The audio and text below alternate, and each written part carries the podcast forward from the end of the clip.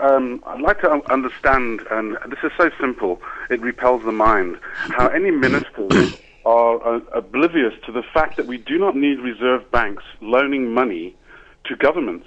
Government could print interest free money and pay it back interest free. I'm talking globally, not just South Africa.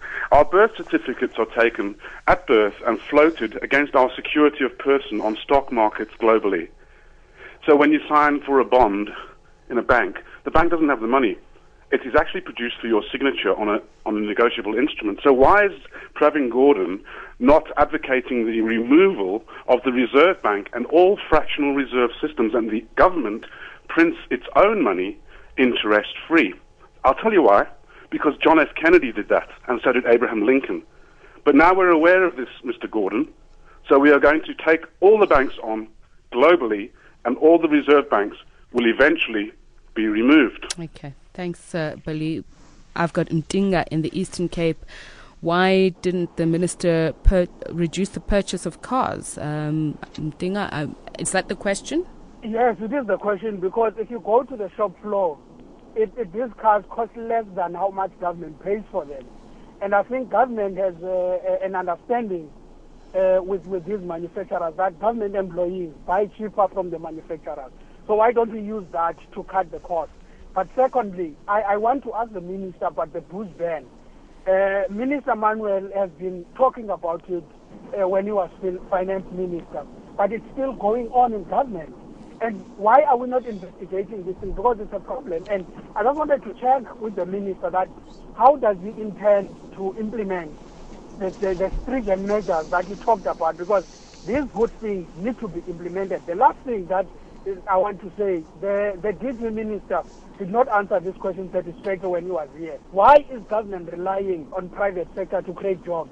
Because private sector does not create jobs. In, in, and it's inherent of it that it, it, the more they cut uh, uh, a cost, the more they, they, they make more money. So why are we pumping money into a sector that is not going to create jobs instead of okay. pumping that money to institutions that will, will, will help us reconfigure this economy. Thanks a lot, Mfuseka in the Eastern Cape, Funani in East London. Good morning. Morning and greetings to the minister. Well, from what I heard, I think it was a good speech. I congratulate the minister. I've not read it, but reading from the reviews and people commenting.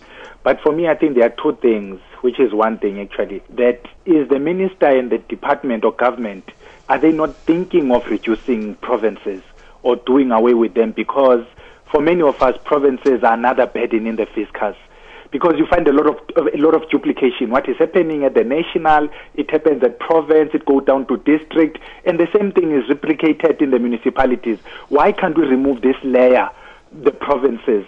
Secondly, linked to this, you know, when this administration started or when they came in, we ended up with a lot of departments.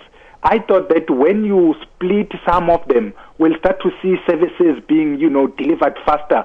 But we have not seen anything. For instance, this Department of Rural and Land Reform, splitting it from Agricultural Department, we don't really see a difference. Which one starts where and when does it end? What is actually expected of each? I don't see a difference. Why can't we match them in order to save money that is spent on the chief directors and everyone?